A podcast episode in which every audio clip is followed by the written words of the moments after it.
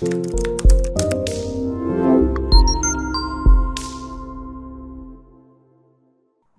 is Valerie VanBooven with the Senior Care Industry Netcast, where leaders with three or more years in the senior care industry share their advice. It's six questions in nine minutes, so let's get to it. In a few sentences, tell us who you are and what you do. My name is Annamarie Buonocore. I am the owner operator of the San Mateo County franchise for Senior Care Authority. We're just south of San Francisco here in the Bay Area. And my job is placement to help place people in assisted living, memory care, independent living, boarding cares, and to assist the family through the movement and process of coping with an aging loved one who needs that transition. And that's a very big job. So we need more people like you all the time. Um, and what is the best thing about serving seniors and their families? It's always nice to take the, the load off their shoulders, take the burden off their shoulders. When I meet families, they're often very overwhelmed by the process. There's so many different places, so many people telling them so much information, mountains of paperwork, and being able to use my expertise to take some of that off of their shoulders is very helpful yeah uh, it, it, really that sense of relief for a family member is incredible. When someone like you walks into the into the picture and can kind of oh, relieve that stress. All right let's talk a little bit about online marketing. Um, i know it's challenging it's ever changing. What has been your experience or thoughts with online marketing especially right now when it's really kind of hard for us to network in person well, I come from a marketing background. I publish magazines as well, so I have some idea as to how to get the message out there. Um, online marketing can be hit and miss just like anything else. You can go to a networking group and not get any leads. You can put an ad in your newspaper and not get any leads. You can put ads on Facebook and Google and really not get anything out of it. So, anytime you go into a marketing situation, make sure you have the right expectations. But what's been really helpful for me, I would say, is LinkedIn being able to vet people out on there and making those connections. I haven't paid for any advertising, but simply sending messages and going through my LinkedIn network and finding new connections. I feel that that's been the most effective use of my time online. Yeah, and that's how we met was through LinkedIn. Um, we reached out to anyone who had, you know, was in the senior care industry and had some experience. So I think LinkedIn really does work for that professional professional networking. Absolutely. Yes. Um, okay, so what other successful leaders in the senior care industry or organizations or just people who have made a difference in your life or maybe are the reason that you're in the business you're in, who would you like to give a shout out to or talk about? Well, first, I'd like to thank my family for their support. A couple of my family members went through dementia or were caregivers for people who suffered from the disease and meeting with their caregivers and going through the process with them was very helpful.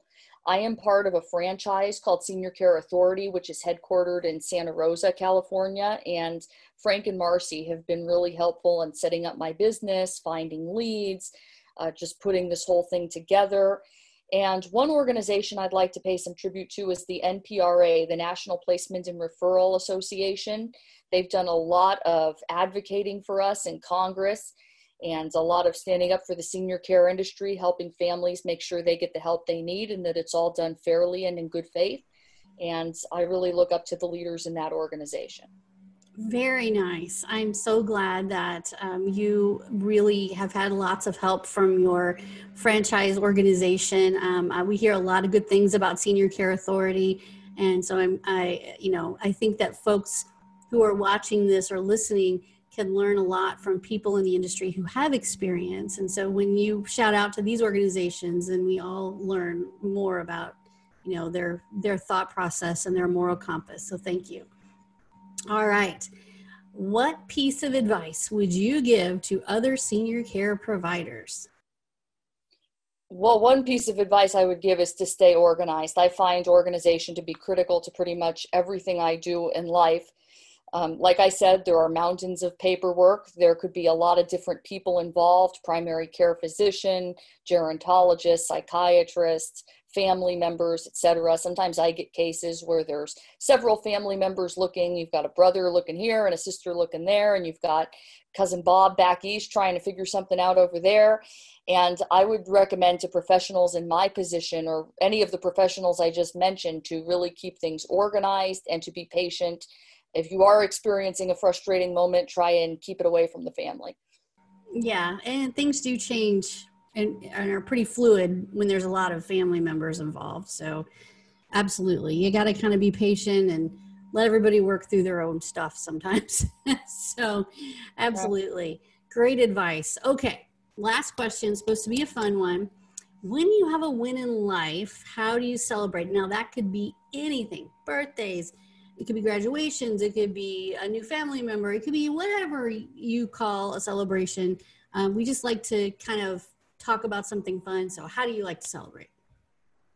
Well, I run several businesses under one roof here, and one way we kind of always celebrated after we published another publication or if I make a placement, there's a great Mexican restaurant here in the area called Celia's, and we go there and have a margarita. It's a very good place. Unfortunately, we haven't been able to do that with the shutdown, but one way that I really celebrate and enjoy achievements in life is to be around my two dogs. I have two Maltese poodles I enjoy going to the pet store, getting them things, and uh, just enjoying the evening with them, being close yeah. to them. Yeah, I'm a dog person too, and there's no better way to celebrate than snuggling with your pooches. So I, I, love a good, I love a good dog snuggle, um, or just outside playing with a ball or whatever it is. They're always fun to be around. So well, I want to thank you for doing this episode, for being on the show, for sharing your wisdom with us and letting us know more about your business. You're the first senior care authority we've had on. And um, I am just really glad to know more about your business and what you do. So thank you very much. You're welcome. I'm really excited about this. Thank you.